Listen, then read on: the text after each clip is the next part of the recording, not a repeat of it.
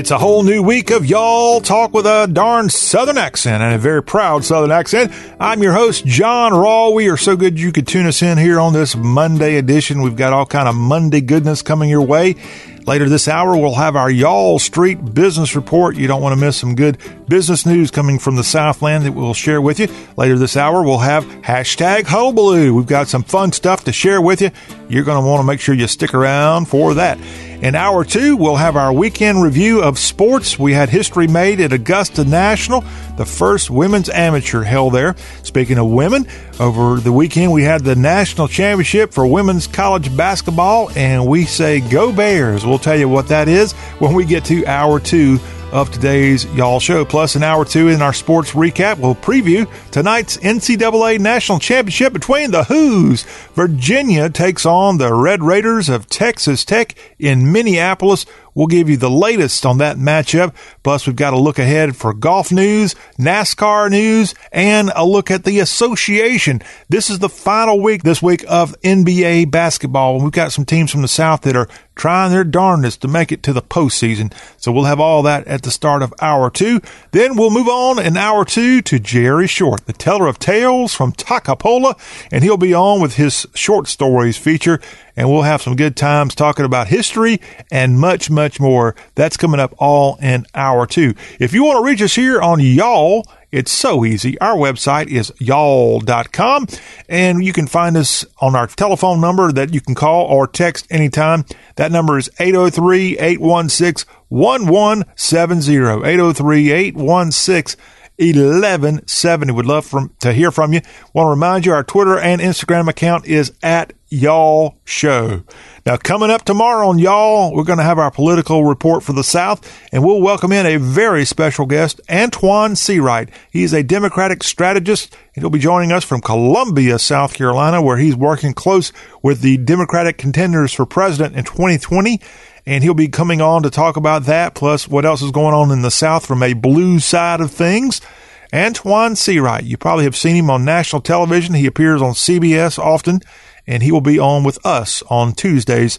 Y'all show. Plus, later in the week, we'll have our Masters preview from Jason Nall, and Jason will also appear on Friday to give us a report from round one at Augusta National. It's Masters Week across the South, and we're excited to share all that right here on the show that's all about the South. We start our headlines today from the South in the state of South Carolina. And sadly, on Saturday, we lost longtime U.S. Senator for South Carolina and a former governor of the Palmetto State as Senator Ernest Fritz Hollings of South Carolina died at the age of 97. Now, he had been in the Senate for decades. He retired in 2005 but he served for, I think, 38 years and two months, making him the eighth longest serving senator in American history, Ernest Hollings. And he died at the Isle of Palms. That's where his house is. That's in the Charleston area. After a long career that saw him go to Washington, serve as the governor of South Carolina, elected in 1959, and he served until 1963 and even ran for president back in the 1980s. You might remember the name Fritz Hollings, a Democrat of course, represented South Carolina for a long, long time, and he died over the weekend at age 97, a World War II veteran and a Southern man who had an incredible voice. And speaking of that voice, when we get to hour two with the teller of tales from Toccopola, we're going to actually let you hear a little bit of Senator Hollings' unbelievable Charleston accent. And we'll have that. I'm going to talk to Jerry about eh, kind of the dialects that we have here, right here in the South. Even though you might be a Southerner just like me, there's people in the South that you might have a, a, a, kind of an envy of their accent. They have a little bit better Southern accent than you might have. Or maybe you've got one of those accents and you think people like me are a bunch of rednecks. Well, that's fine. That's, that's, that's okay. But I was envious of Ernest Hollings' accent. He had an awesome voice. And I'll play a little bit of that when we get to Jerry Short in hour two. So you don't want to miss that. But again, we remember the long career and life of a Southerner, the longtime senator and governor from South Carolina, Ernest F. Hollings, Fritz Hollings, who died at the age of 97. Another death in Southern politics. The longtime Speaker of the House from Maryland, Michael Busch, has died at the age of 72.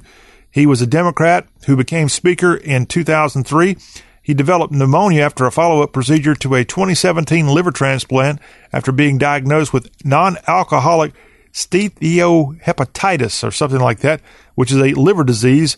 He also had a heart bypass surgery and he has died. And he was the longest serving Maryland House Speaker in the state's history, dying at the age of 72. That from the state of Maryland. Michael Busch, B U S C H is how he spelled his last name. From Corpus Christi, Texas, a woman there is accused of selling her seven year old son and planning to sell her two other children to help settle a drug debt. And now, this woman who we reported when this broke a couple of months ago, this Texas woman has been sentenced to six years in prison. Esmeralda Garza of Corpus Christi was sentenced on Friday after taking a plea deal as she was convicted on three counts of selling or purchasing a child. She was also convicted of money laundering and conspiracy to sell or purchase a child. So she'll be going off to jail for several years. And a lot of you listening right now might say this woman should never get out of jail, but the woman there in Corpus Christi off for that ter- terrible gesture there. Missing in America project buries 42 unclaimed veterans in Texas and in Florida. And this is where these veterans, their remains had been cremated but had not been buried for decades. In one case, 45 years. But on Friday and Saturday at two cemeteries in Texas and Florida, burial ceremonies were held with full military honors. And this was organized by the nonprofit Missing in America Project and providing a fitted final tribute to those who may have died unclaimed by next of kin but who were still being remembered for their service to their country. And they had events at Sam Houston National Cemetery in San Antonio where 17 veterans whose cremated remains were buried there and also in Florida. But I had not heard of this organization. They also had in Florida a burial at South Florida National Cemetery near Lake Worth. That's where 24 men and one woman who served in the Army, Air Force, Navy, Marines during World War II, Korea, Vietnam, and more were all laid in their final burial place there. That uh, what a, a nice feat there by this organization, Missing in America Project, and their nice deal in both Texas and Florida this past weekend. To the world of politics we go, and they say that politics is sometimes like a it can get really ugly. It can get so darn ugly. It's it's kind of like a football game. It can get so darn ugly. It, it's kind of like Alabama and Auburn Iron Bowl football. It can get that way sometimes. Well, golly, reality check in the Yellowhammer State. this is not a joke. This is not a late April Fool's joke. Former Ole Miss, former Texas Tech, former Cincinnati Bearcat, former Auburn football coach Tommy Tuberville has announced that he's running for U.S. Senator in the state of Alabama. He made the announcement on Twitter. He says he will seek the Republican nomination for the seat held currently by Doug Jones, who is running for re-election. And Tuberville tweeted, after more than a year of listening to Alabama's citizens, I have heard your concerns and hopes for a better tomorrow. I am humbled to announce the next step. I will be a GOP candidate for U.S. Senate. And it's got a nice little graphic up. Tommy Tuberville, U.S. Senate. Now, this is a guy who's a native of Arkansas and has lived in Mississippi and Texas. In fact, I think he's been living in Florida on the Panhandle. So he's not even a an Alabama resident unless something has changed and I'm not aware of. I know he was hosting some kind of radio show and his profile, I believe, said he lived in Santa Rosa Beach, Florida. But I guess he doesn't have to move all that far, about 30 miles up the road, and he'll be in lower Alabama. But he's running for U.S. Senate. Tommy Tuberville running in the state of Alabama. Do you think Alabama fans would actually vote for Tommy Tuberville, even if they were diehard Republicans? I mean, if, if you hate Auburn that much, would you vote for Tommy Tuberville? a big dilemma coming to those in Alabama, at least on the GOP side, as this race heats up in the year 2020. A guy running for governor in Mississippi, also a GOP candidate, says his truck was burglarized while at a campaign event.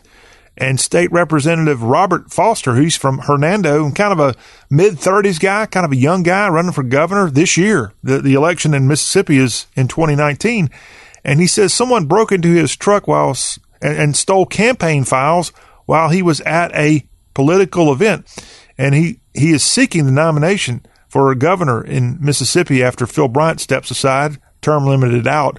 And Foster is running against Lieutenant Governor Tate Reeves and the former state Supreme Court Justice Bill Waller Jr. And this break in happened on Saturday. Foster says he was attending a college Republican event at a state party's downtown Jackson, Mississippi headquarters and had parked his Chevrolet Silverado on the street near the entrance. He says he emerged to find a window shattered and a laptop computer, computer memory sticks, and other items gone. He reported the break in to Jackson, Mississippi's police department, but I don't know if this was a dirty political trick. Is it Whitewater in Jackson, Mississippi? I, am not sure, but this guy, State Representative Robert Foster of Hernando in North Mississippi, running for governor. Kind of a shining young face there in Mississippi, getting his car. Not his car. What am I talking about? You're going to be running for governor of Mississippi, you got to have a truck. And that's what he had a Chevrolet Silverado broken into over the weekend. Hopefully he'll get that back and hopefully the, the Russians aren't the one doing Do you think the Russians would meddle in Mississippi politics? Yeah, maybe. How about politics from Arkansas? Sorta. This is a crazy story. Trump Tonic. It's an orange flavored vodka and it's being made inside an old post office in Newport, Arkansas. And it could be coming to a store shelf near you.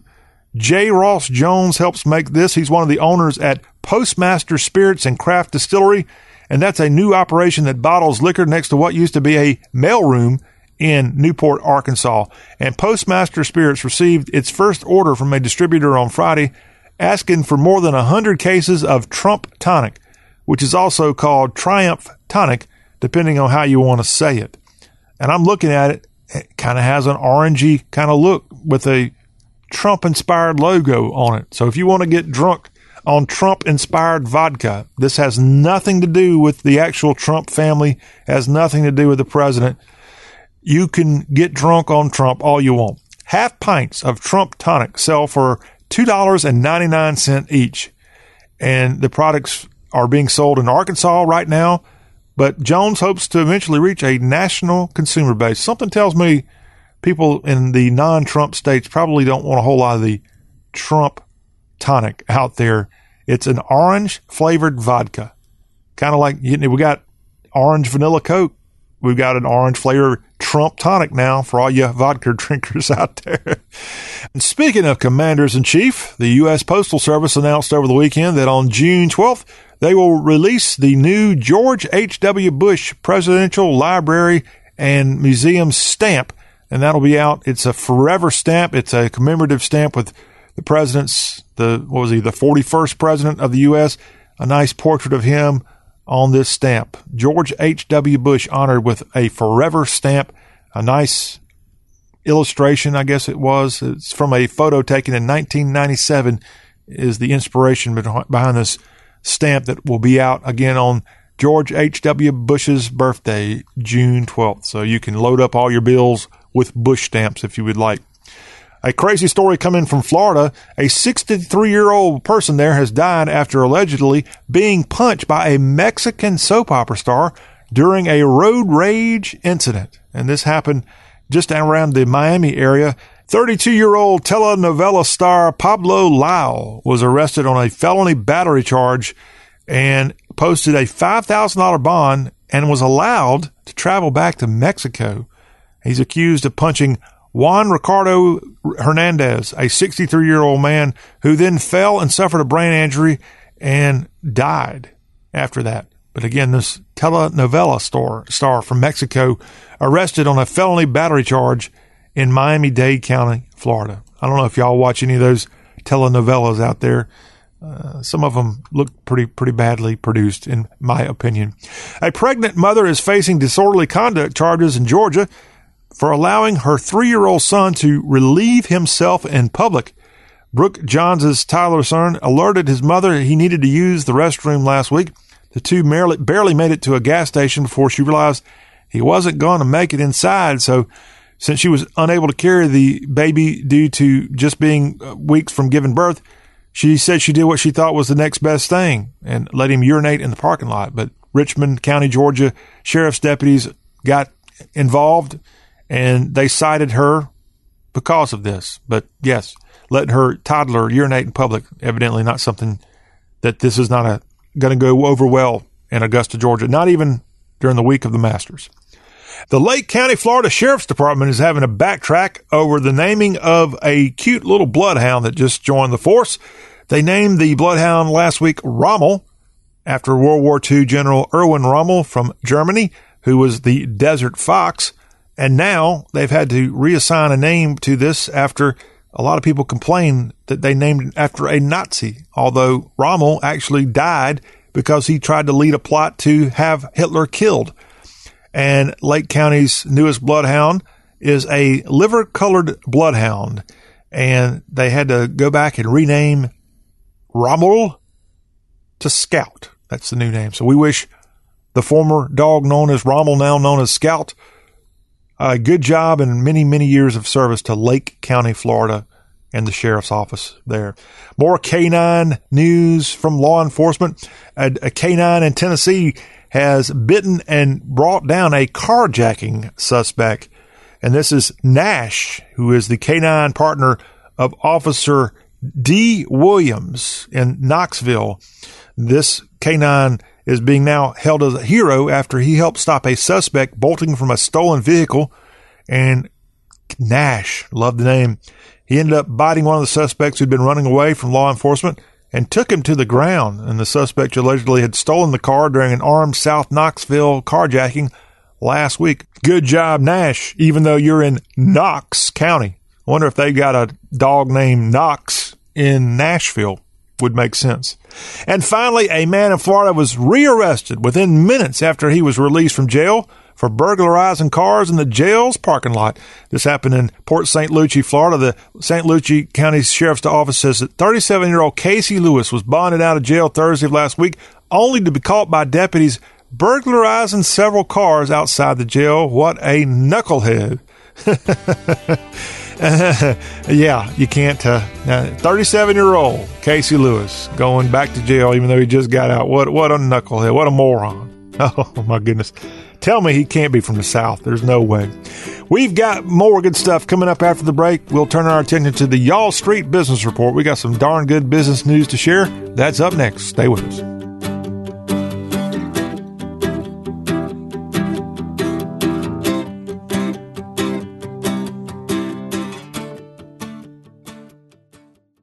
Credit products are made by WebBank. Rates and terms vary based on credit history. Amazon is not a sponsor of this promotion. Other restrictions apply. See website for details. How did I get into credit card debt? A trip to the emergency room. Car repairs.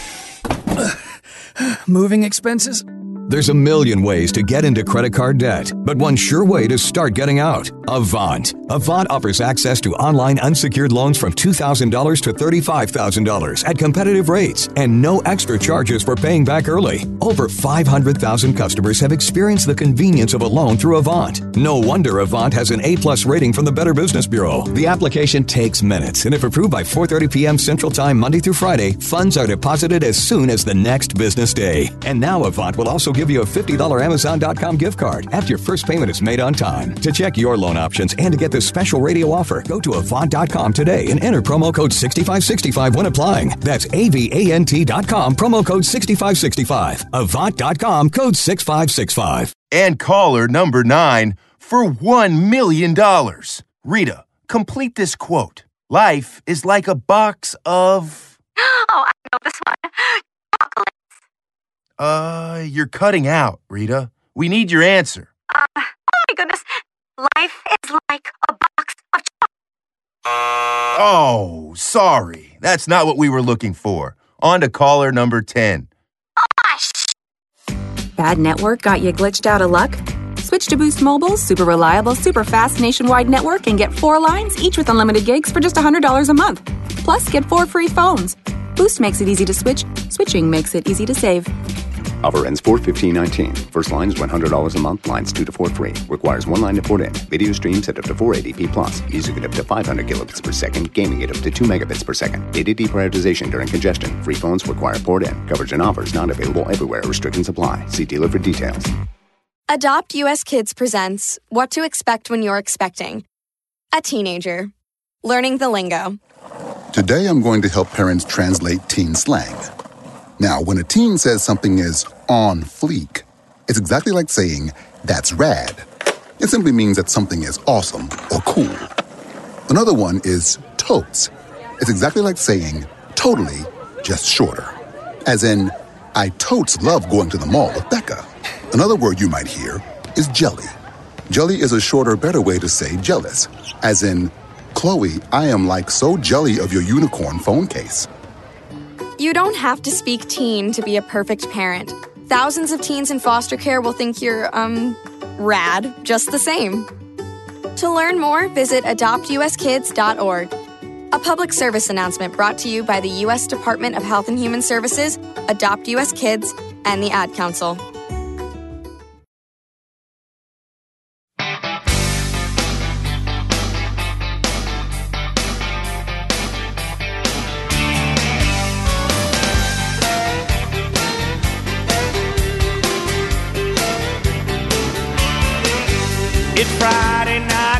Get ready, set, go.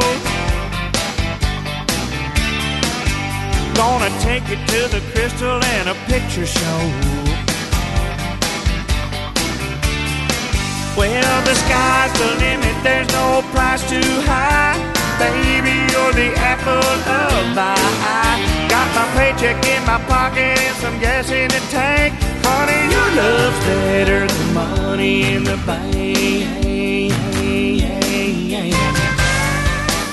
Continuing on here on this Monday edition, welcome back. This is Y'all with John Rawl, and it's time now for our Southern Business Report. We call it the Y'all Street Business Report, where we look at what's going on business wise across the South, and maybe you're out there making plenty of moolah. We want to spotlight you here on the Y'all Show, and maybe you have an idea to make moolah. We're all about the South, including our business folks. So kudos to all y'all. We start our headlines of business news from Savannah, Georgia, and an airline is going to establish a new operations base at the Savannah airport. Allegiant Travel Company is investing $50 million in the project at Savannah Hilton Head International Airport, where two Airbus aircraft will be housed for the airline which began operating in Savannah in 2015. Savannah will become the airline's 17th aircraft base, and that will allow Allegiant to expand its service to and from the city and possibly offer more nonstop routes in the future. Allegiant currently carries more than 240,000 annual passengers through Savannah. It is a Las Vegas based airline and it plans to begin its uh, Savannah operations on D Day, June 6th. The governor of Georgia, Brian Kemp, says he's excited that Allegiant will grow its presence in Georgia, and the company says its growth plans include creating at least 66 new high wage jobs to the coastal empire of Savannah and coastal Georgia. So, good news there. Allegiant making a bigger presence in Savannah. To South Carolina slash Louisiana, we go for this next story as a publisher of books from the Palmetto State has now bought into a longtime book publisher from New Orleans called Pelican Publishing. And I got to give Pelican a lot of credit. They've done a yeoman's job for decades of putting out really good books that are generally all Southern in nature. A lot, of course, are from Louisiana, but boy, they've given a lot of publishers an opportunity, a lot of authors a great opportunity to have books a lot of them would be more from an academic setting, but very good stuff from small books, children's books. I think they've done some cookbooks, but a lot of photo type books. Pelican Publishing, just Google them. They have had a wide variety of books throughout the decades. And now a company called Arcadia Publishing and History Press of Charleston. They've bought a significant majority of Pelican Publishing's assets in a deal that will close in May. The spokesperson for Arcadia said in an email last week that Arcadia plans to maintain a publishing presence in New Orleans and is working with Pelican to determine what that will look like. And we're not sure what all is involved with the details of this, but Pelican Publishing was founded in 1926 and it has a catalog of more than 2,000 titles. Arcadia was founded in the 1990s and has more than 14,000 local titles. And I think I know what Arcadia is. In fact, they're pretty easy to spot. They have had kind of a formula of doing very localized books that usually all have the same looking cover. It's kind of that brown sepia tone cover. The font is usually always the same. And they go into an area, they get a lot of old pictures and they put a little bit of text, not a lot. And that's their formula. And I can't believe they've done this well, but I go, they put out 14,000 local titles since being founded in the 1990s. That's a lot of books. I told you that Pelican started in 1926. They're almost a century old and they've only put out 2,000 titles in a century. Come on, Pelican. You need to step up your game. Just kidding. Pelican does really thick books. I would call them books. I would call what Arcadia has done, if I'm if I'm not mistaken here, so don't come sue me, Arcadia. A lot of their books are not going to win awards for incredible authors and incredible writing. They just kind of get something out there. But hey, it's better to get something out there than have absolutely nothing. And that's the case with a lot of our history. We have people who have incredible stories that the books or the, the idea that they have or what they can relate is never passed on because it wasn't put down in a book form. When you have a subject and you don't write about it and that person dies, or if you're trying to trace it back and go in history and the material there is just not there, that is completely useless. I've got a guy who I know who actually wrote something for Arcadia, a, a gr- good friend of mine, and his book is fantastic.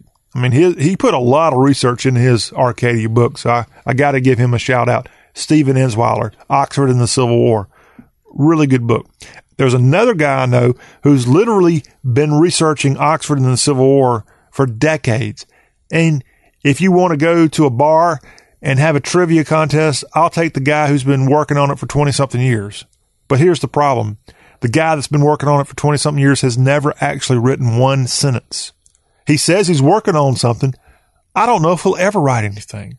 So let that be an inspiration to you, my friends, and even to me. I, there's stuff I need to be putting in book form that I have not done. I keep saying I'm working on it.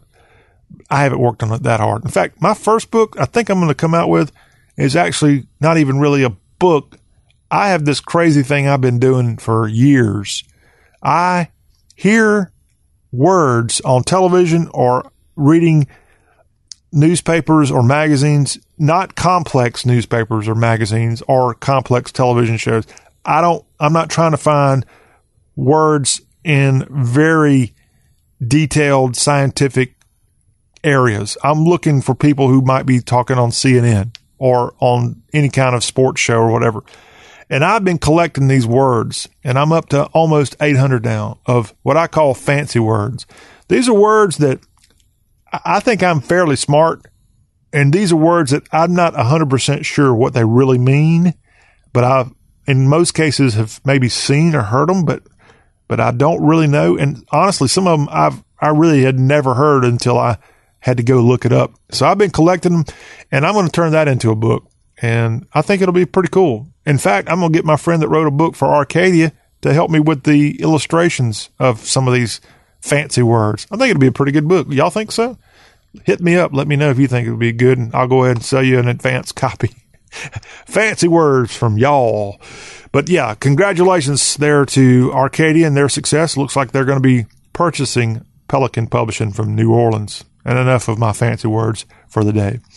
The nation's largest public utility is going to have a new leader in Knoxville, Tennessee. It was reported that Jeffrey Lyash will take over as president and CEO of the TVA, Tennessee Valley Authority. And he comes to TVA from a Canadian public utility called Ontario Power Generation Incorporated. And the filings say he will initially get a base pay of $920,000 a year. Not bad. Not quite as good as a college football coach, but still pretty good payday with a possible annual incentive of nearly $1.4 million. And this is the guy that's going to be working for the federal government. So isn't it a little bit weird that the head of TVA makes more than twice the pay of the president of the United States and a lot more than a U.S. senator or congressperson?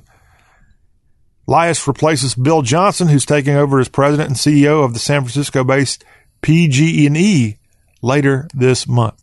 A lot of y'all are in TVA areas. TVA serves more than 10 million customers in seven states, and they'll have a new commander in chief coming from jolly old Canada here real soon. More business news in East Tennessee, and we'll take it up to Tri Cities. That would be Kingsport, Bristol, and Johnson City. And Pals. Have y'all ever been to a Pals? I think I have. Uh, very distinctive location there in the Tri Cities. They, they don't hide on their signage. They have gigantic letters on the side of the building. Pal's is in a national competition to be named Best Fast Food Chain. And this is being done by USA Today. And they're competing with other regional chains in a search for the 10 best regional fast food chains in the nation. And people 18 years old and over can go online and vote at USA Today.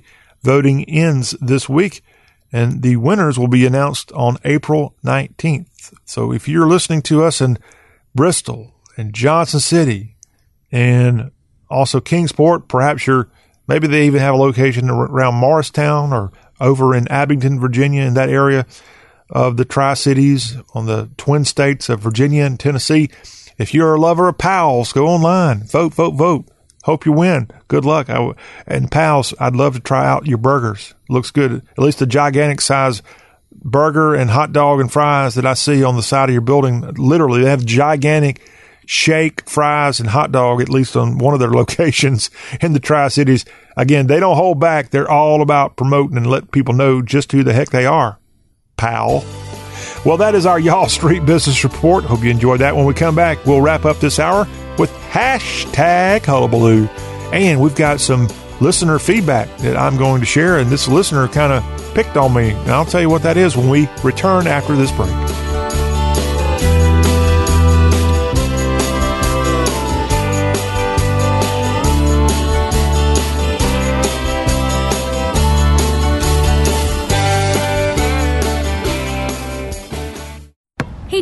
Dad, want to shoot some hoops? In a bit, buddy. I promise. Allegra knows that allergy symptoms can get in the way of enjoying the moment. I'll just play by myself. For outdoor and indoor allergies, get Allegra. It's the fastest, non drowsy allergy relief. It starts working in one hour, helping you break through your worst allergy symptoms with continuous 24 hour relief. Yes! Great shot, buddy. Let's play another game. You're on, Dad. Get Allegra and get back to the moment. Among single ingredient OTC branded oral antihistamines. Use as directed.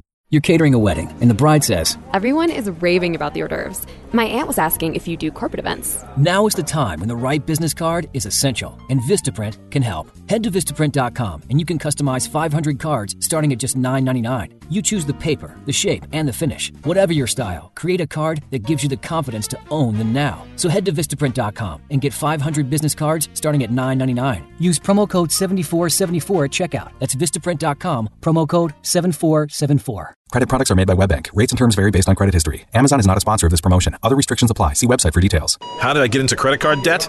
A trip to the emergency room. Car repairs. Moving expenses?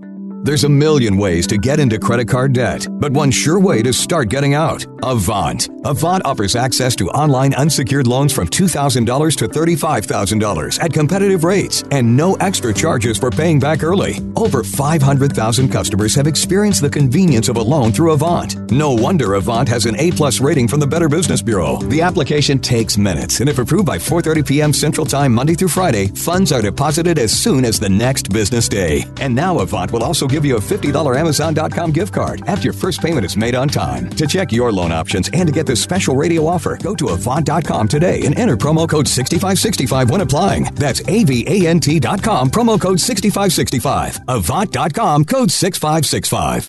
It only takes a minute to find out if you may have prediabetes, and you can do it at doihaveprediabetes.org. But you're probably not going to. Nope. I'm sure you've got a perfectly good excuse. Kids, work. I get it. You're busy. So, what better time than now? Let's begin. Raise one finger if you're a man. Ladies, none yet. Oh, count in your head if you're driving. Now, three more fingers for everyone over 60, two over 50, one over 40, one more if you're not physically active, another finger if anyone in your family has type 2 diabetes, another if you've got high blood pressure. If you're overweight, raise another finger, two if you're very overweight, and three if you're really overweight. You've just taken the world's first audio prediabetes test. And if you're holding up five or more fingers, visit doihaveprediabetes.org or talk to your doctor. There's no excuse because prediabetes can be reversed. Brought to you by the Ad Council and its pre diabetes awareness partners. When I grow up, I want to be a new pair of blue jeans. When I grow up, I want to be a kid's first computer. When I grow up, I want to be a glass countertop in a new home. When I grow up, I want to be a kid's best birthday present. When I grow up, I want to be a football stadium. When I grow up, I want to be a warm place on a cold day. When I grow up, I want to be a fancy when I grow up. I want to be a bike that races around the When country. I grow up, I want to be a bench on a forest I grow trail. up, I want to be a rocking chair on When a I sunny grow up, porch. I want to be a skyscraper. I want to be. A, I want to be. A, I wanna be- I want to be. be- I want to be. I wanna be- I wanna be- I want. I want to be. When I grow up, I don't want to be a piece of garbage. And if you recycle me, I won't be. Give your garbage another life. Recycle.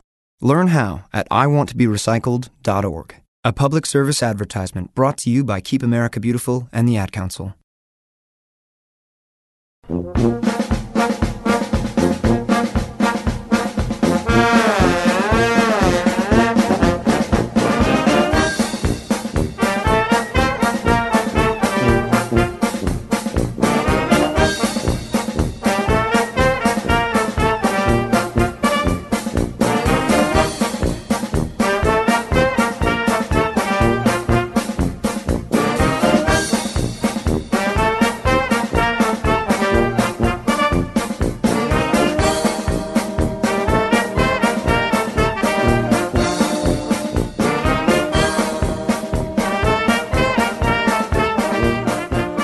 Well, if you're hoping to tune in a couple of hours of great talk about the Southeast, well, you are in luck.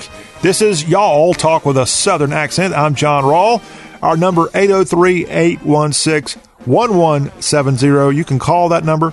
You can text that number any old time you feel like it. We want to hear from y'all. In fact, we got a text in that I have got to get to you and, and thank our listener for correcting me or trying to tell me some things here on the Y'all Show that would be beneficial to all y'all. On Friday's Y'all Show and hashtag Hullabaloo, I was mentioning something about our various forms of Southern music. We love our country music. We love our bluegrass music. We love our gospel music, Southern gospel. And we have these other forms of music in the South that we want to try to get to here on the Y'all Show. And I failed to mention, even though I think I mentioned Cajun music, but I want to thank the listener who texts us on the Y'all Show. They, they called 803 816 1170. They texted that number, 803 816 1170.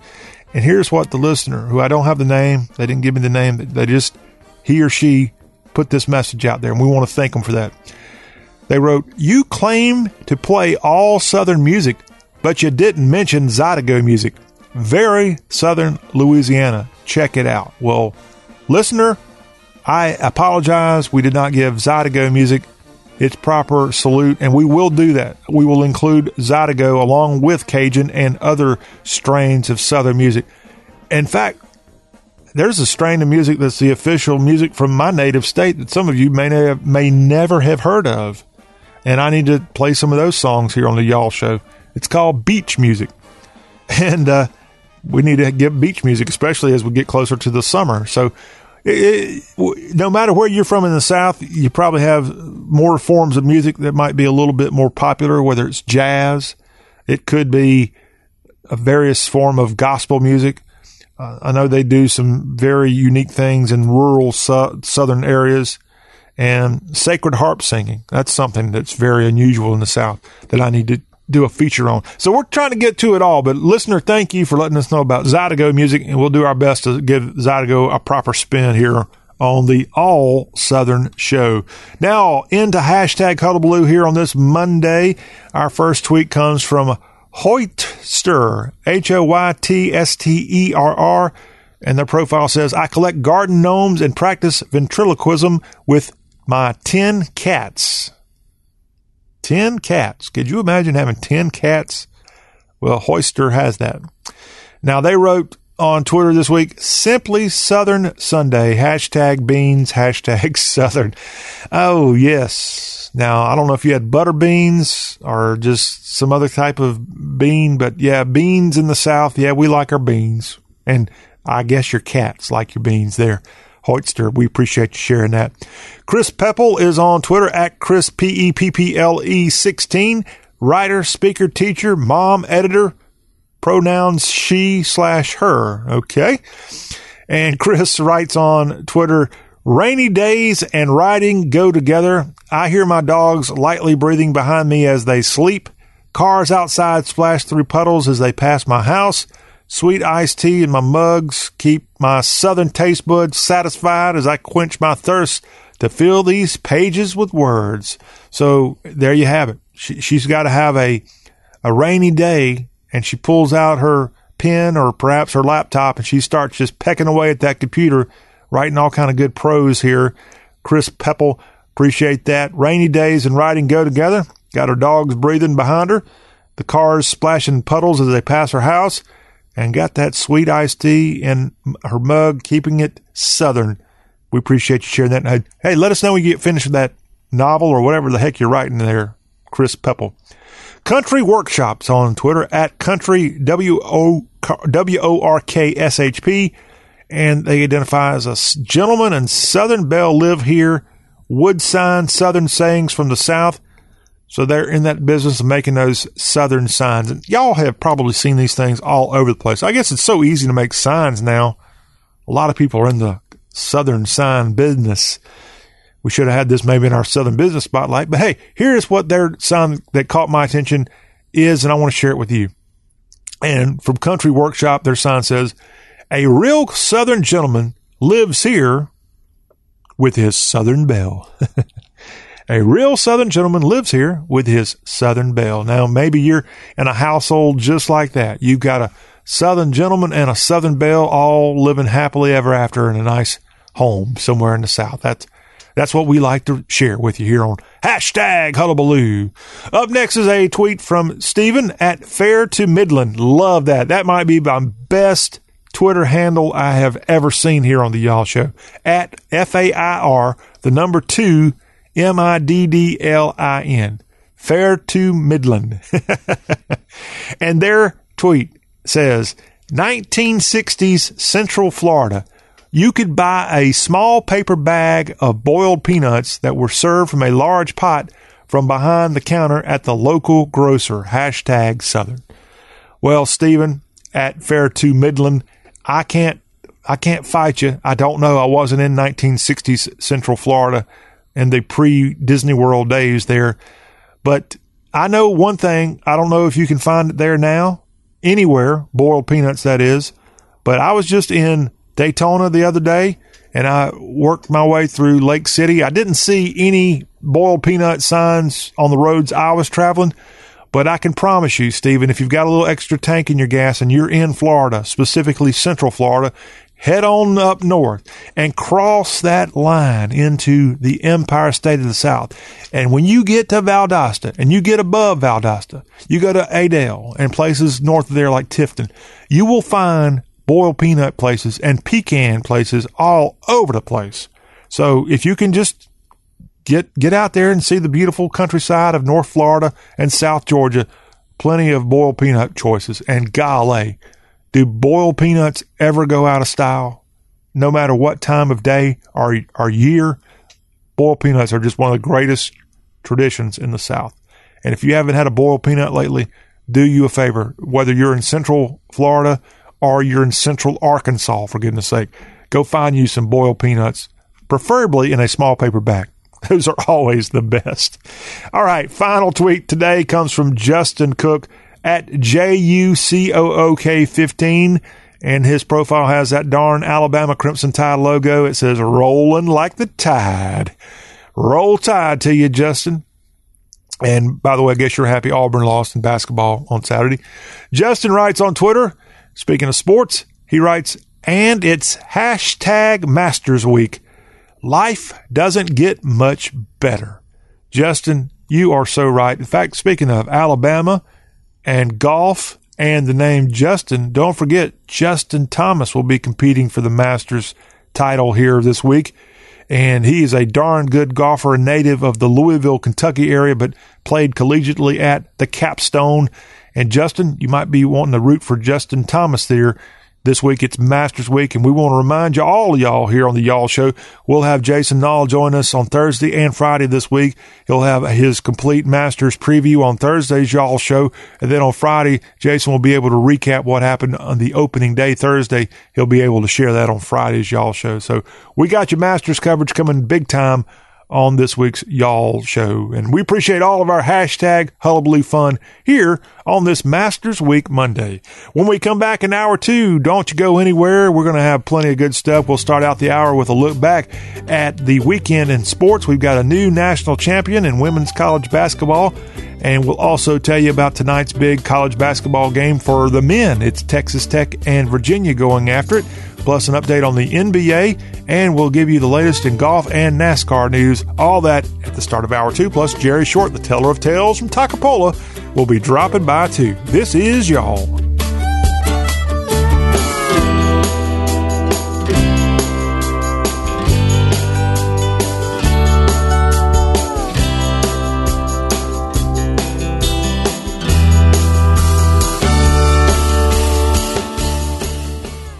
And caller number nine for $1 million. Rita, complete this quote. Life is like a box of.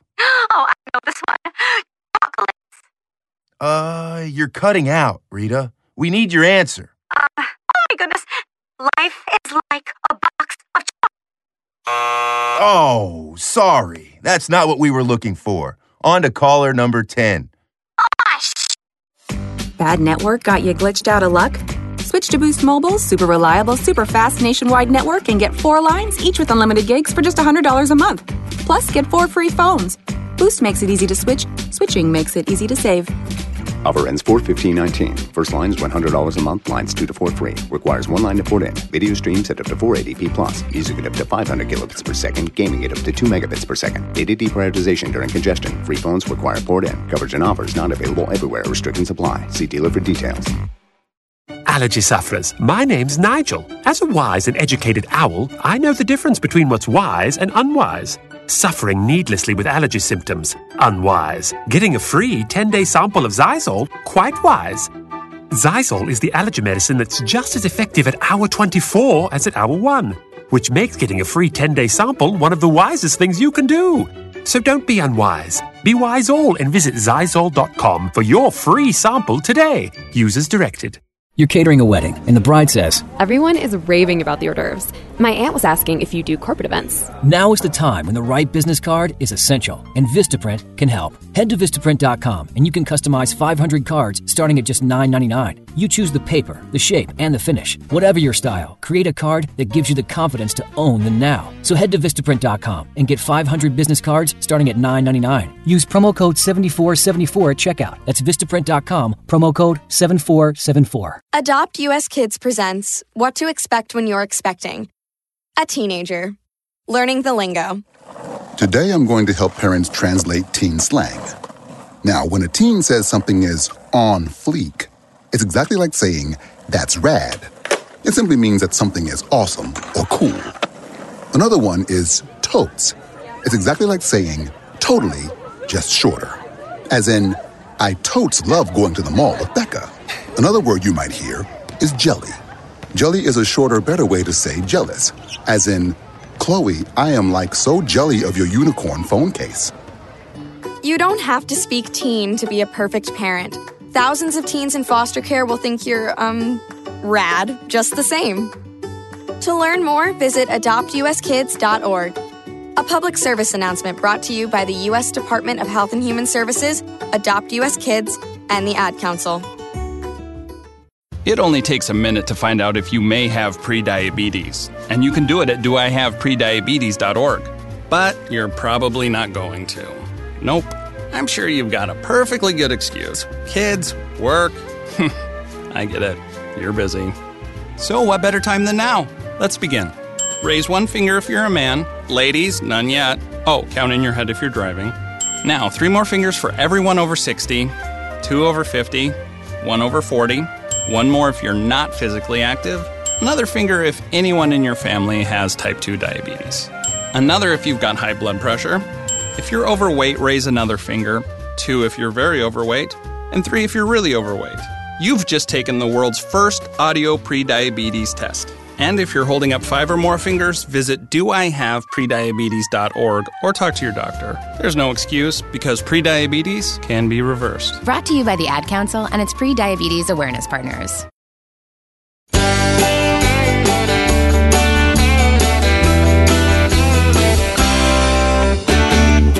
Continuing on with y'all talk with a southern accent. We're back for another exciting hour in just a few minutes here on the All Southern program. Jerry Short will be dropping by, the teller of tales from Toccopola.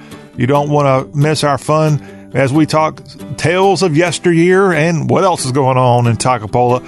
All that's coming up in just a few minutes here on this All Southern program. We start out this hour with a look back at the weekend in sports and congratulations to the Baylor Bears. They won the women's college basketball championship last night, defeating Notre Dame 82 to 81. This win, despite their star player Lauren Cox, who was wheeled off the court after injuring her left leg in the game. And Baylor was able to hang on.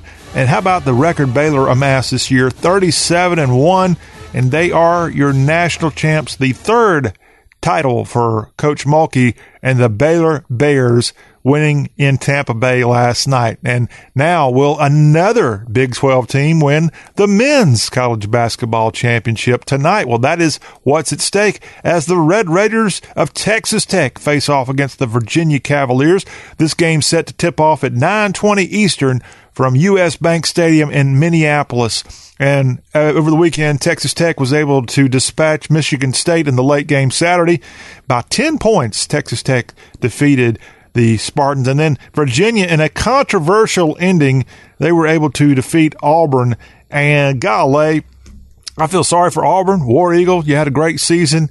And just like I know they can't say it, but I'm sure most of the Auburn faithful are pretty darn peeved at what happened at the end of that game where they blew a, a lead and then they had a double dribble not called on the court that Auburn should have been able to get the ball back.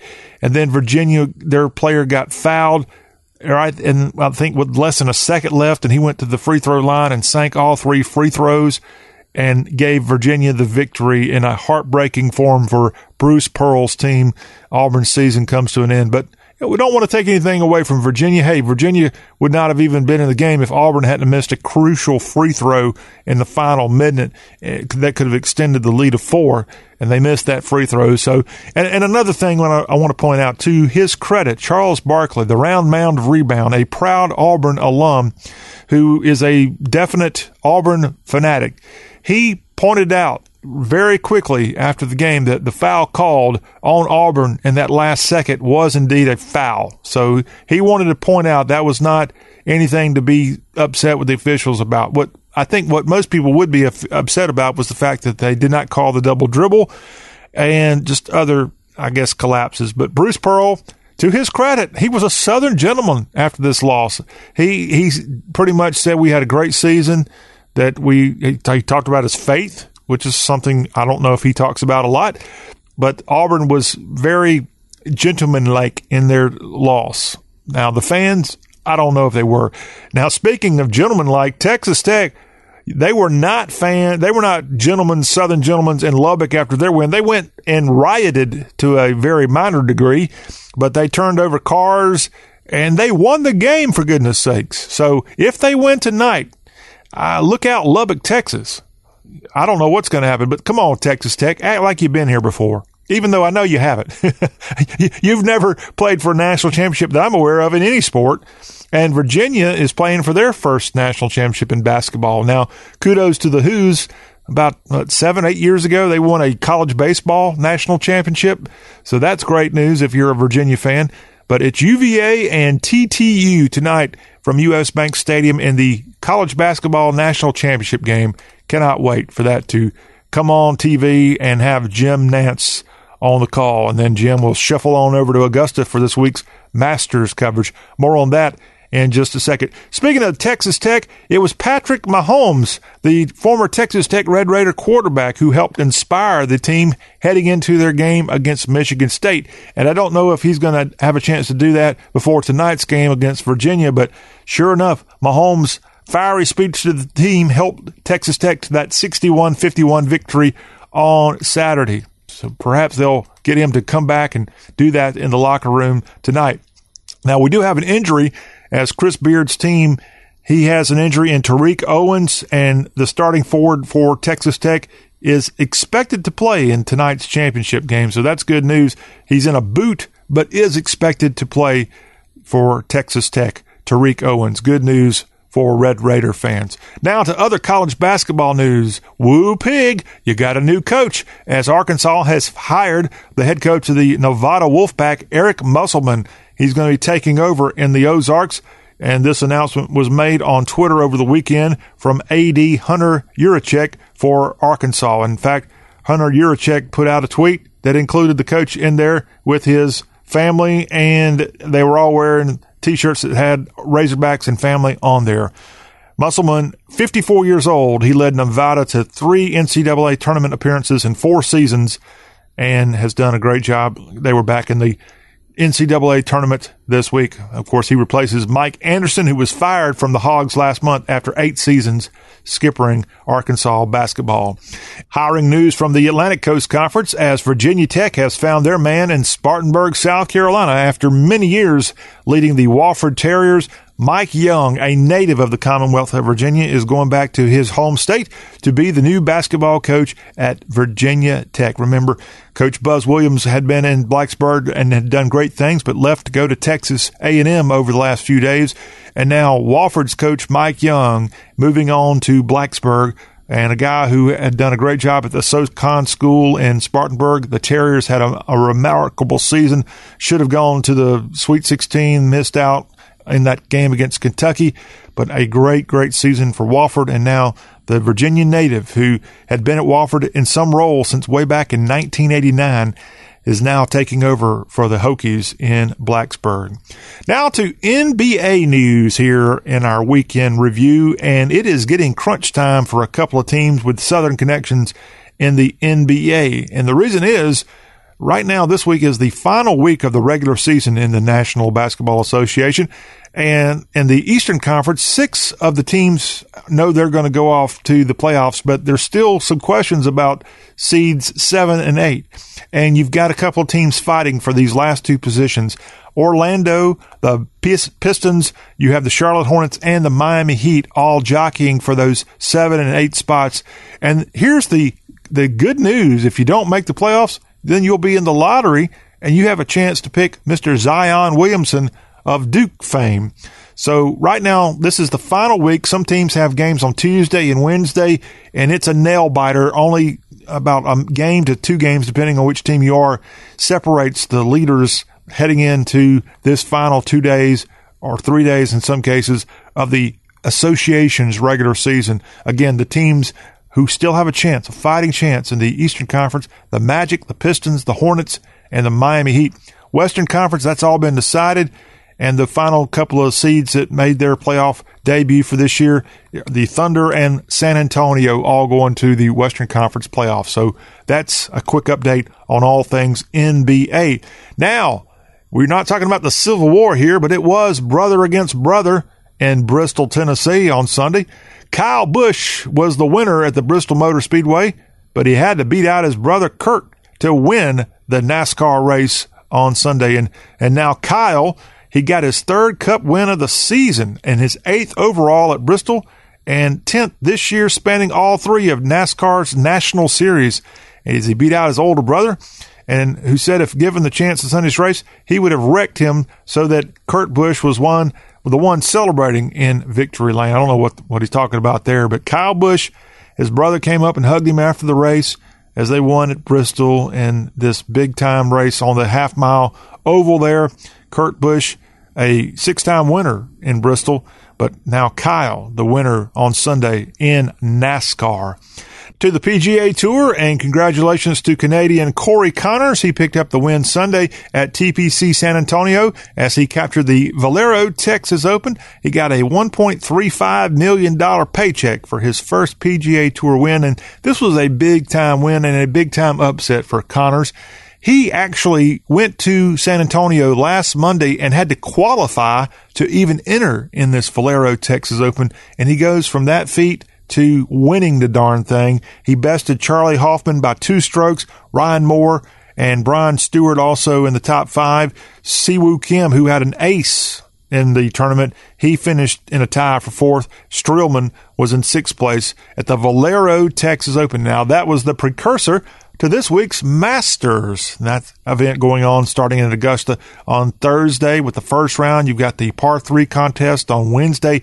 It's the biggest week in golf. And a reminder here on the Y'all Show that we'll be joined later in the week by Jason Nall, Executive Director of Southern States Junior Classics and he'll have our Masters preview, and that'll be on Thursday. And then we'll have Jason back on Friday with a quick update of the first round results on the Friday edition, he'll be able to talk about what happened on Thursday in the first round from Augusta National. So if you like golf, this is a big time week. Speaking of Augusta National, this past weekend they held their first Augusta Women's Amateur there in Augusta, Georgia. And congratulations to Wake Forest golfer Jennifer Kupcho. She trailed by two shots going into the round at Augusta National, but she came out on fire. She nailed a bunch of birdies in the back nine and she won and she becomes the first winner of the Augusta National Women's Amateur. She's a Colorado native. She's the defending national champ of college golf, and she won in Augusta, the first woman to ever win an event at Augusta National. Jennifer Kupcho, a demon deacon, and she's expected to turn pro after the college season winds down in May and June, and a commanding performance by this Deke at Augusta National. Well, that's our sports recap from the weekend. When we come back, we'll be joined by Jerry Short, the teller of tales from Toccopola. It'll be some darn good stuff. Don't you go anywhere. This is Y'all with your host, the General, John Rawl.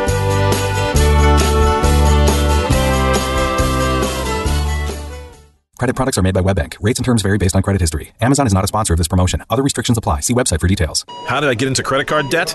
A trip to the emergency room. Car repairs. Moving expenses? There's a million ways to get into credit card debt, but one sure way to start getting out Avant. Avant offers access to online unsecured loans from $2,000 to $35,000 at competitive rates and no extra charges for paying back early. Over 500,000 customers have experienced the convenience of a loan through Avant. No wonder Avant has an A plus rating from the Better Business Bureau. The application takes minutes, and if approved by 4:30 p.m. Central Time Monday through Friday, funds are deposited as soon as the next business day. And now Avant will also give you a $50 Amazon.com gift card after your first payment is made on time. To check your loan options and to get this special radio offer, go to Avant.com today and enter promo code 6565 when applying. That's AVANT.com, promo code 6565. Avant.com, code 6565.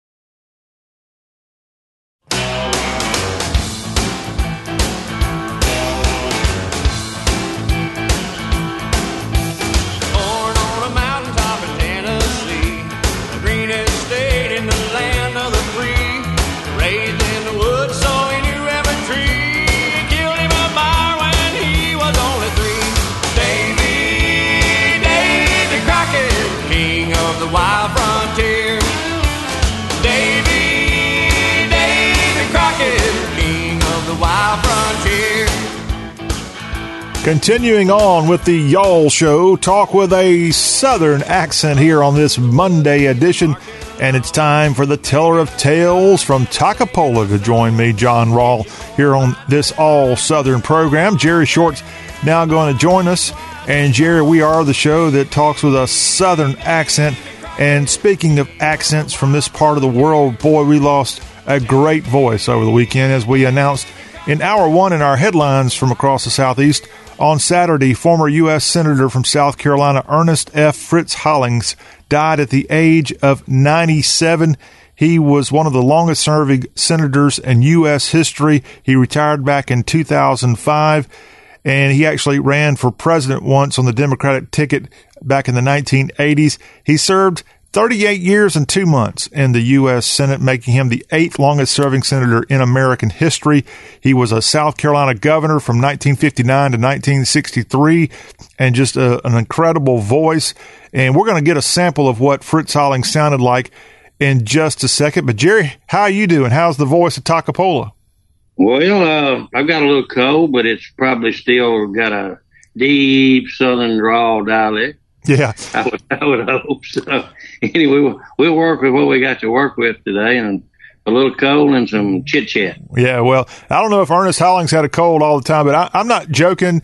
He had one of the most distinctive Southern voices out there. I used to record him when I'd see him in Congress on C-SPAN back in the 90s. I'd record him just to kind of learn his accent, and I have failed miserably. Even though I grew up two hours away from his hometown of Charleston, that area that he's from, the low country of South Carolina, specifically Charleston, it has its own unique accent within the southeast.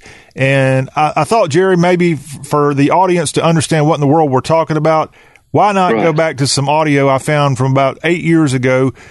Senator hollings did an interview with c-span and here's a little sample of this what i call one of the greatest voices in the south who was silenced over the weekend at the age of 97 senator ernest f. Hollings of south carolina. Once you get rid of the money then you'll have the bipartisan uh, ship again rather than the partisanship. Uh, I'll never forget when I was running uh, this last time in 1998, they had a fundraiser downtown uh, for my opponent.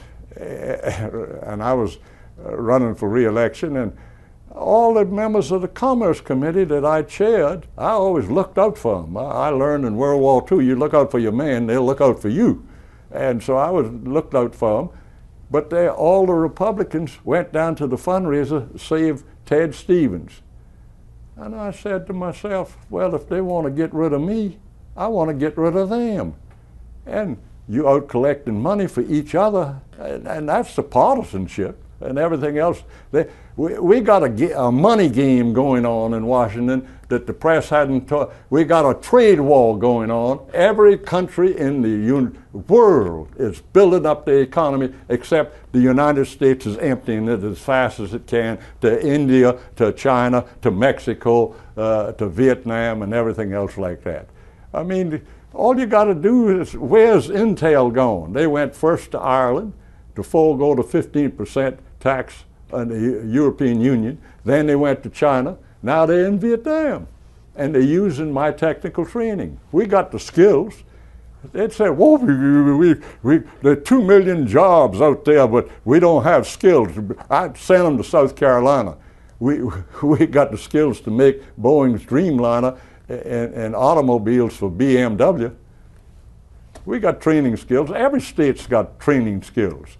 And, and we can train them up in any time, short time and everything else. Like as Washington is the trouble, and they playing a game and that from C-SPAN, an interview Ernest F. Hollings, Fritz Hollings, as he was known, gave to C-SPAN. That was done about six years after he left the U.S. Senate, where for many, many decades he was in Congress, but he was always the junior senator of South Carolina because he served behind a guy named Strom Thurmond. And so even though he had been in there like 30 plus years, he was still the junior senator from South Carolina. But we lost Hollings over the weekend. The longtime Democratic senator and governor at one time of South Carolina was 97 years old when he died on the, on the Isle of Palms just outside of Charleston. And Jerry, Senator Hollings and myself had a couple of similarities, one of which we were both from the state of South Carolina. We were both graduates of the Citadel, but maybe more importantly, Ernest Hollings and I were one of the smallest minorities there are in the South. You ready for this one? Uh, I think I can. Go ahead. We were both Lutherans well, in the South, yes, I guess you're right. We're not we're not talking Wisconsin or no, or no. It's pretty rare to find a Lutheran in the South, and uh, Hollings and I were in that category. Although I really never met the guy. In fact, Jerry, you'll appreciate this. Back in 2000, 2001, I shouldn't be saying kind words about Hollings today because he didn't help me out. I tried to get a direct commission to the U.S. Navy Reserve, oh, and I asked for his help. And he sent me a letter back saying he didn't help me. He wasn't going to help me because he only helped people that he actually knew. I'll be dog. Well, that he actually knew. Yeah. I don't know how to take that. Yeah, I mean, at least he got back with me, but yeah, he got back with you. And, and maybe and, you should have. Maybe you should have went to Thurmond. I did, and Th- Thurmond wrote me a letter on my behalf. Oh, okay, that's So- good. yeah. I knew he would. Yeah, Thur- and Thurmond was about uh, probably twenty years older than Fritz Hollins, but Yeah, what's Thur- his hometown? Thurmond is from Edgefield, South Carolina. That's where he was. You know, there's two dialects that aren't real close to each other. No, If no. you and they're from the same state. Yeah, and, and that's what I want to talk to you about is dialects with you here. As if you heard just listening to Ernest Hollings there, Jerry, I mean he he pronounced words in a very unique way. And like I said, I grew up two hours from Charleston, which Charleston itself has its own unique accent. And then that area of South Carolina, the low country has a unique accent, but there's certain pronunciations that are different 20 miles away from Charleston. And I'm envious. I love that accent. And just like, like I love mm-hmm. some of the other regional accents within the regional, the region of the South, we have sort of our sub regions that, that I wanted to talk Yeah. about since we're the, the show that's all about the Southern voice. Well, you know what I think? I think, you know, like first one that comes to my mind always is Louisiana.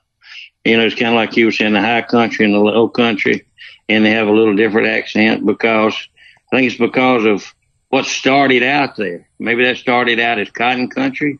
You may have had people speaking in a dialect in that industry or area or whatever. Even the, I think even the weather I've read somewhere can have a have a turn on your dialect because it causes your vocal cords like mine are kind of messing up now. So I said I said I had a cold, but you get down in Louisiana and and you know the Red River kind of splits the state of Louisiana north and south, and it's two different worlds. Yeah, you would not know you're in the same part, but if you get on down in that French Cajun dialect, and um, like I was thinking a while ago, you know, even when you're down in that French Cajun uh, Cajun dialect, the Mississippi River splitting that in two, and you jump over on the east side of the Mississippi River, and the people over there they'll laugh at me from Miss being from Mississippi, and say they talk like someone from New York. They think they have a New York dialect, English dialect, a New York City bro, in other words, or something. But then you go back across the river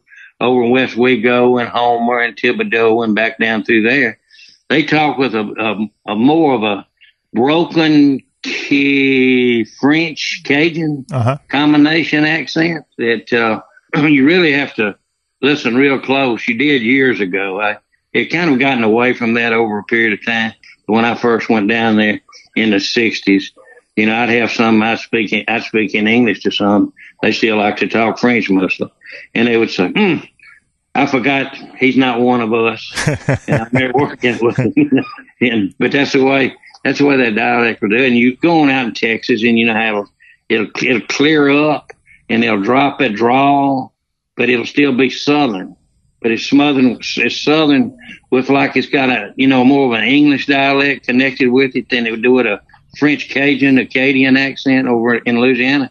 And that's just stepping across from say Lake Charles across the Sabine River on down say mm, far as San Antonio, Austin, where then you start getting a little mixture of uh, Hispanic in it too, and that'll twist the dialects up. So I've I've been in a lot of different places and seen a lot of different accents, but ours is unique as a whole. I find Yeah. probably more so than anyone. Well, one of the reasons I wanted to bring on this spotlight on Senator Hollings and his death and his voice is because even for a diehard Southerner like myself, I mean, this guy just had such an awesome voice that if, if he was wowing me, good Lord, what he would do to the average person who was not around the Southern accent. Now, Jerry, you mentioned the great state of Mississippi and sovereign state while we're at it too. And there is a humongous difference between the old North Mississippi hill country accent and what goes on on the coast of Mississippi. Oh, tremendous! I mean, it's it's two different worlds. Also, like I said, the Red River splits the other one. We don't really have a river. We have kind of a timberline, hardwoods and pines, and just strictly long lilac, uh, long leaf pines on the coast, and then the coast itself. And then New Orleans uh, spreads on over to the Mississippi Gulf Coast and goes on to Mobile, really, also. Really? And then up our way, we may have a little Tennessee twang. I'm not real sure. Do you do you when you talk about Tennessee, what is your definition of the twang of Tennessee? Is it consistent Well, throughout the state? No, no, sir. I, when I talk twang Tennessee like us more so, I would say, uh, Like us. You think I got a twang? well, uh, from South Carolina, I don't find your accent much different than North Mississippi. Are you calling me a Yankee? Um, no, I'm talking about the part that uh, you're kind of in between the lowlands and the edge of the mountains, the Smokies, and it kind of bleeds into you both ways that way, which I think, and then a lot of it depends on what kind of education Well, you you know what's funny about that, Jerry, is I literally grew up in the middle of South Carolina, which is halfway between the mountains and the ocean. That's true, but it's still, you know, it's kind of like in Mississippi. Once you leave Hattiesburg going south another 100 miles, it's a completely different world almost. Yeah. It, it turns into. So I you- find you do too. Yeah. You got a different accent in Memphis than you will find in Knoxville in your experience. Oh yeah, Memphis is a spillover of uh, Arkansas. Uh, you know the delta part of Arkansas, even the Bootheel of Missouri, and all of West Tennessee, and maybe a little bit of uh, Western Kentucky. It all kind of spills in together at say that it landed at the Peabody Hotel, and that's what William Faulkner said that Mississippi began in the in the lobby of the Peabody Hotel. Yeah, but he said it was the Mississippi Delta from the Peabody to Vicksburg. That sounded better on print in print, I think, maybe than it mm-hmm. sounded to the ear when he said that. But anyway, it was it's a it's different. Now you get on over in the mountains, and when I you know years ago when I would go to the mountains over that way in in the Smoky Mountains, it was more of it uh, really um, mountain uh, mountain brogue kind of. You know, I say brogue dialect, whatever you want to call it, but it was more like that. It was unique to that area than any other area. It was more like a moonshiner, a moonshiner's uh, English, you know. And that's kind of how I took that part of Tennessee. You know, as far as the hill people themselves, Yeah. not not other people that had moved in and were working on atomic bombs and things up above Knoxville. Oak Ridge. Jerry, have you had experiences within the South now? I'm not talking about when you travel out west or up north, but in the South. Have you had an experience where you have either had a hard time having people understand you and or you've had a hard time understanding others? Uh, you know, it depends on how far you get out of the South. now, when you go to Florida, you, it's hard to really tell because they've had so many snowbirds move down there, and they've blended their their their their accents are completely different than it used to be. The way I used to find it in the Panhandle of Florida, anyway. But when I've gone around, now when I've gone out of state, definitely. I mean, it's almost if you'd let it, it would embarrass you because they can't understand you. Um, Out of, you want you said out of state. Do you mean out of the South or out of? out of I, I'm calling it we're all on what 13 14 states something like that but uh, yeah when when you go out We're our you go to own country, Jerry. State. We're our own country now. I know and I still am I ain't lost a war yet but well we we um when I've been out in Oregon and Washington State and places like that I've had a friend of mine's a principal of a high school in Jackson Mississippi excuse me and he uh he he made a few orders one time and they laughed at him so much they kept coming back out and they even sent the bottle washer out to listen to us talk. So I just started dragging it out and making it with a deeper, deeper molasses sound and and I mean they they he got where he wouldn't even order anymore. I had to order for him. But you know, you wouldn't think that would happen in the United States, but it actually it does. And and how I really found out was coming back through uh, Medford, Oregon, and stopped and went in a restaurant, and I was going to order for us, and and this girl, uh, the the hostess, she sat us down, and then another waitress came over, and she started ordering, and understood every word I said, and never did ask me any question at all about anything. And then I said, "How come you understand everything I say?" And she said, "Well, the hostess had set you down. I'm from Texas, and she knew what I, I would know what you were saying.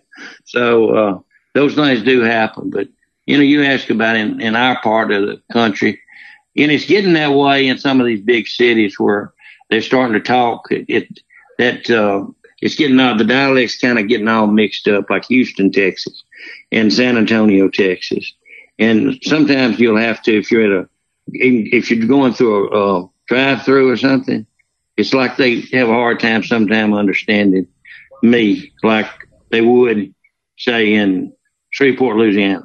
You know, Yeah. I don't see any difference in Shreveport, Louisiana, than I do in North Mississippi or Eastern or Western South Carolina. I found those to be about the same. So any, anyway, it's uh, it's uh, it's unique, and I think it's unique, and and you know, you're talking about like uh, the governor that unfortunately we just lost. Uh, you know, he had a really good education, and uh, because I understand he graduated from the Citadel. Yes, he did. Class of so, yeah. 1942. he served in World War II. Also, want to make sure we point that out. Yeah, that's is good. And uh, anyways, he you know he had a really he had a good a real good feel for the language for the Queen's English. I guess we might go that far and say that, but uh, he still the other bled over into him. The dialect bled over into him, which gave him a really a more so unique dialect, I think, than you'd find on a lot of people. And I, I've listened to some old tapes of uh, Barnett, which I've met Barnett, and uh, I was a governor of Mississippi one time. And uh, J.P. Coleman uh, had him sue me one time. You know? He was actually suing me. And so I sat across the table from him and been in the courtroom with him. But uh, his voice was nothing like uh, Fritz's. You know, it, it was really a, a different uh, a voice, uh, J.P. Coleman. But you know, he I, he grew up in Ackerman, which is in north central Mississippi, Mm-hmm. and it might have had a little Indian drawl in it, maybe just a little bit, but very little. So, but he did. As a matter of fact, he dated uh, my aunt when he was at Ole Miss, Wow. or was at the University of Mississippi. But UM, uh, I UM, told him that, so I, I got off. I got international paper out of that. Cut across the line, Jim.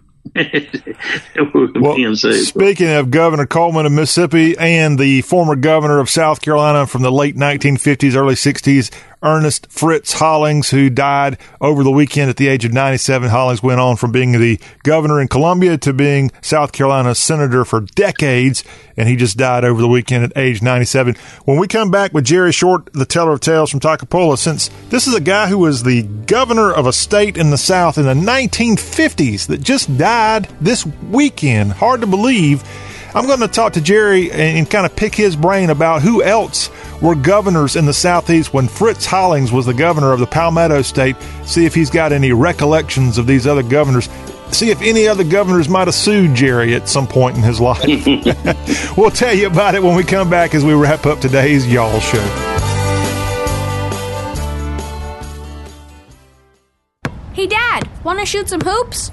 In a bit, buddy. I promise. Allegra knows that allergy symptoms can get in the way of enjoying the moment.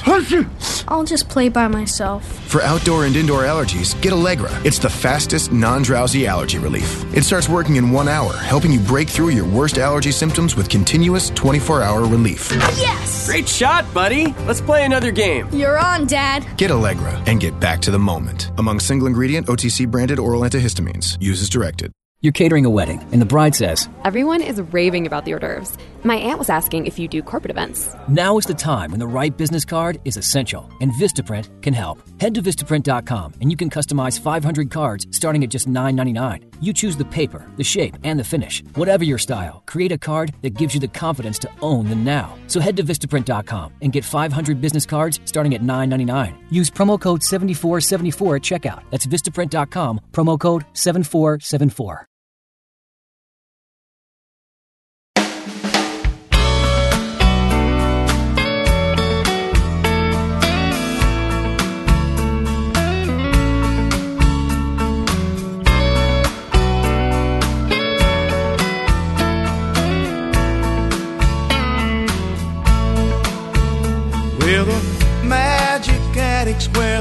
Music rolls and the Army Navy's got old Jackie sold down on Peach's Corner. There are good old boys and the Mother Fletcher's making lots of noise. They're dancing, shagging on the boulevard.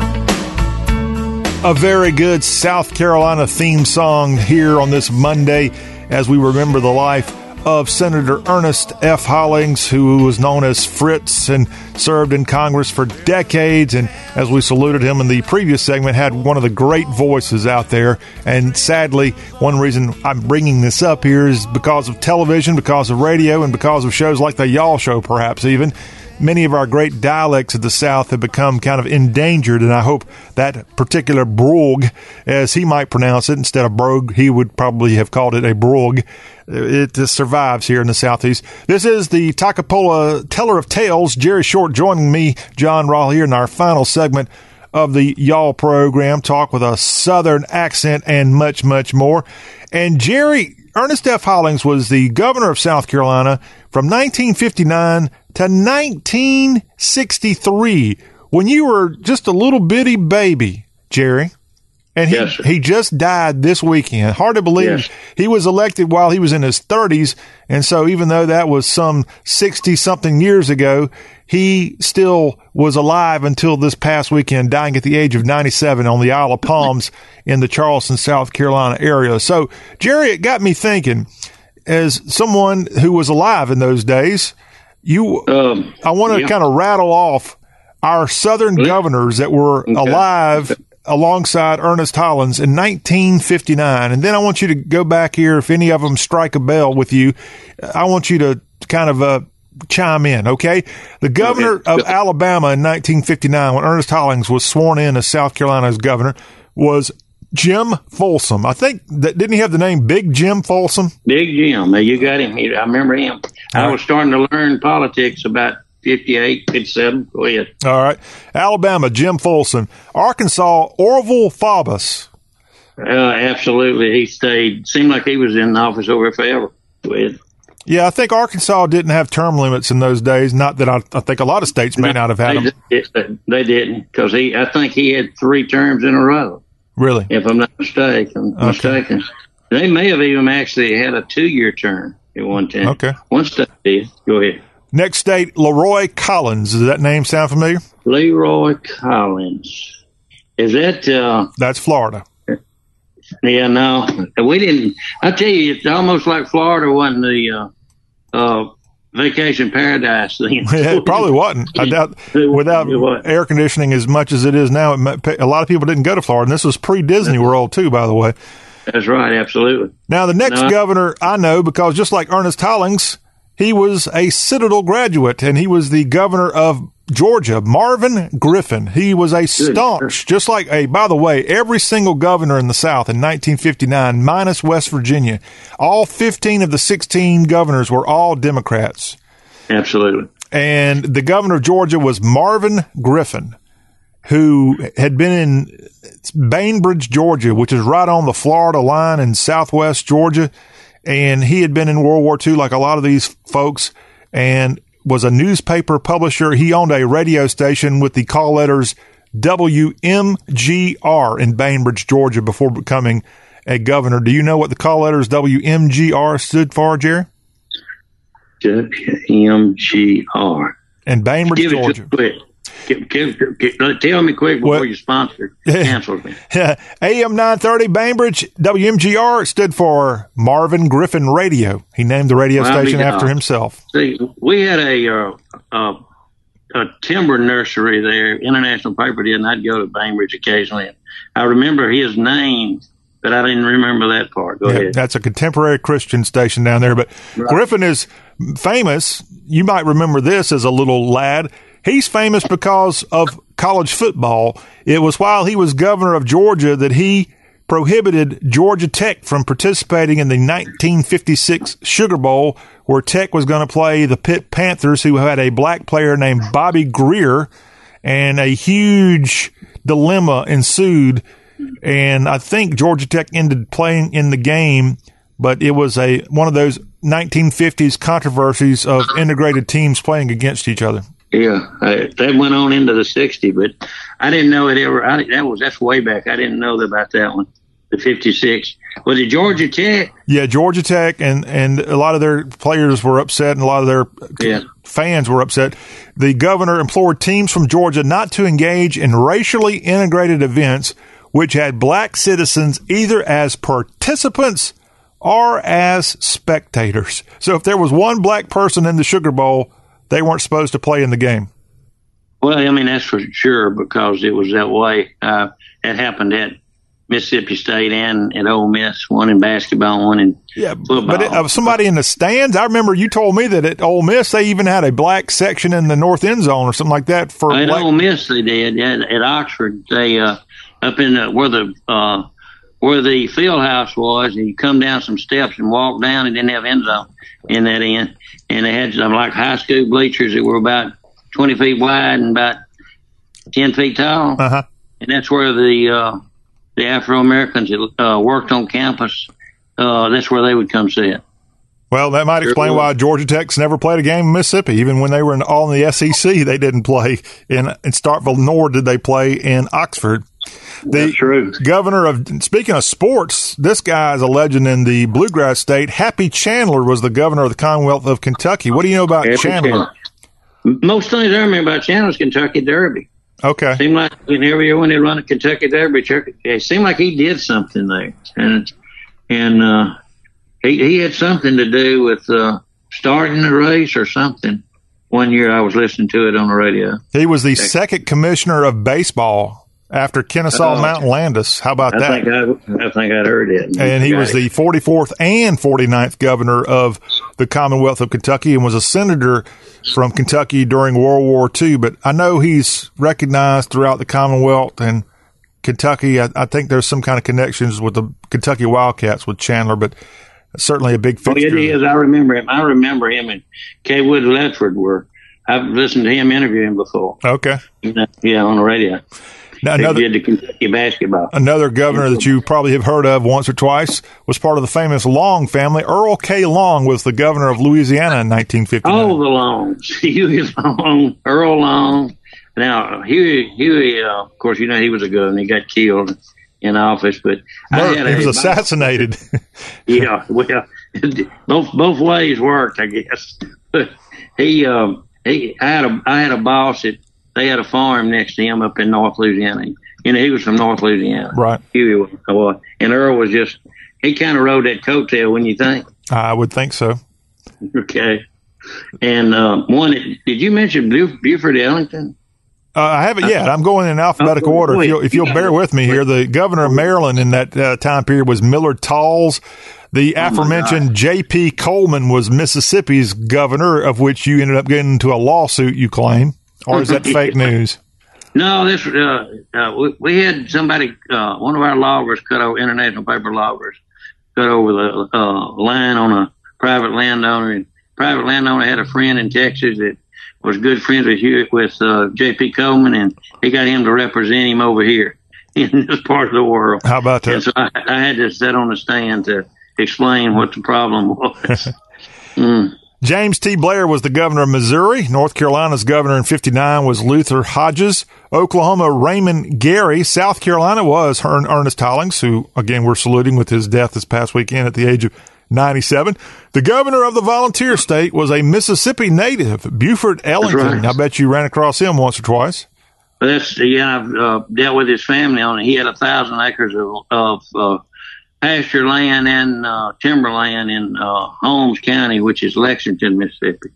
Where I had that, heard that name today somewhere. They had uh, uh, hail the size of eggs in in Lexington, Mississippi today. So that's, that was pretty unique. But anyway, now he uh, he moved on to another state. I, I think he married up and lived in Marshall County. I think I'm right on that. Somewhere south of Franklin, Uh-huh. Tennessee, in either Uh-huh. Murray County or Marshall County. And that's was why he resettled there. and he uh but they kept his place down at uh in Holmes County Okay. and uh he he was selling timber off of it up till he died probably Okay. because I was dealing with the Fambers family in the seventies on on the Buford Ellington place. You know what we what we talking that Buford Ellington from another state being a governor in a, in another state. Uh, you know that seems like that happens so much more frequently now than it used to, and I don't know if I'm so much for that or not. I mean, you get senators that somebody just moved to an area, a district, and they'll end up being a senator, or they'll end up being a congressperson, or they'll end up they'll being a governor. I know the Rockefellers came to probably the next governor after. Um, mm, I don't know, maybe after Orval Faubus was Rockefeller. You know, Right. one of the Rockefellers. He came and bought a mountain down in the Ozarks, and he become. So I mean, that just don't seem real Southern to me. I call that carpetbagging, but that's exactly Hillary, Hillary Clinton did the same thing in New York. She really never even lived in New York, and then decided that she wanted to be a senator from that state. And Absolutely, and there's a bunch of them, and and you know we got a senator now that's moving around, that's run for go for president and everything else, and he ended back up in Utah, so he could. I don't even know if he ever lived there officially. Yeah, I'm wondering too. I don't know if he ever did or not either, but he got elected easy. And, Yeah. And there's another case of a carpetbagger being a carpetbagger from uh, Massachusetts to Detroit to California and back to Utah. You're right on that. The Texas governor in 1959 was Price Daniel, a name I don't recognize. Governor. Of the Commonwealth either. of Virginia was James Lindsay Almond Jr. And West Virginia's governor in 1959 was the only governor in the entire 16 states of the South that was a Republican. And keep in mind, in 1959, we had a Republican that was in the White House in Dwight D. Eisenhower and a very popular guy that most of the South voted for. And the governor of Virginia, West Virginia was Governor Cecil H. Underwood. So 15 Democrats, one Republican in 1959. Of course, I know things were a lot different in those days. These are all white males that were all leading their states, and it was, a, it was definitely a different time. But hard to believe that this very weekend we saw the passing of Ernest Hollings, who was governor of South Carolina in 1959, and that man who was in his 30s at that time just lived till this week and died at the age of 97. Where most of these other governors, from the J.P. Colemans of the world to the Marvin Griffins of Georgia to the Folsoms, they've been dead for decades. And Governor Hollings was with us until this very last couple of days. He's the last one, then, right? That I would think so. I would think so. I can't even go back to the 70s and think of one, hardly. Yeah, most You know? of our governors have been gone many, many, Jimmy many Carter decades. is about the longest, I guess. Yeah, and he was governor in Georgia in the 70s. Uh-uh. That's what I'm saying. He was about the last one. Yeah. It was, and I can remember as even alive That's right. today. But it, uh, you know, young people got so much more interested in politics in those days. And you know, we'd go to the park and stay all night and wait till the boats come in and put it up on a big black chalkboard and cover the whole end of the park. And somebody would be on a ladder and they'd get a phone call and they'd say, so and so's got another 50 votes. And there'd go the chalk and boom, boom, boom. And we'd stay up there all night. The returns come in on everything. But people don't do that anymore. And kids don't do that anymore. Maybe, maybe we should. Well, you're the reason the whole country's gone to heck, Jerry. If y'all had still been doing that and made made all of us young people out there do that kind of stuff, then the country would be a lot better off. I'm blaming you for all of our problems. Well, if I could dig us out of this hole, I'd start digging right now. Go get your shovel. Well, Jerry, thank uh-huh. you. We enjoyed talking to you. And again, we remember the life of Ernest F. Hollings, longtime U.S. Senator from South Carolina and a former governor of the Palmetto State from 1959 to 1963 when Jerry was out chasing the teenagers around his Toccopola land. Governor Yes. Hollings was taking care of business in Columbia. Thank you, John. All I right. look forward to talking to you next week. Yes, sir. Have a good week. And everybody have a good rest of your day. We will be right back here on Tuesday with a great show. Speaking of South Carolina and politics, we have a very special guest coming on Tuesday's Y'all Show in our political report. Antjuan Seawright, a Democratic strategist. He is often on CBS, and he's going to be coming on to talk about the presidential race in 2020 and some lizard sticket restaurant tips. All that on the Tuesday edition of the Y'all Show, our very special political spotlight. What's going on on the Democratic side in 2020, both from a presidential standpoint and across the region? Antjuan Seawright will tell us. That's all tomorrow. Plus, we've got all the good sports news and more. Oh, and by the way, we'll also talk about tonight's big college basketball national championship game between the Hoos of Virginia and the Guns Up crew from Texas Tech. All that on Tuesdays, y'all. Have a great rest of your day, y'all. and caller number nine for $1 million. Rita, complete this quote. Life is like a box of. Oh, I know this one. Chocolates. Uh, you're cutting out, Rita. We need your answer. Uh, oh my goodness. Life is like a box of Oh, sorry. That's not what we were looking for. On to caller number 10. Oh, Bad network got you glitched out of luck? Switch to Boost Mobile's super reliable, super fast nationwide network and get four lines, each with unlimited gigs for just $100 a month. Plus, get four free phones.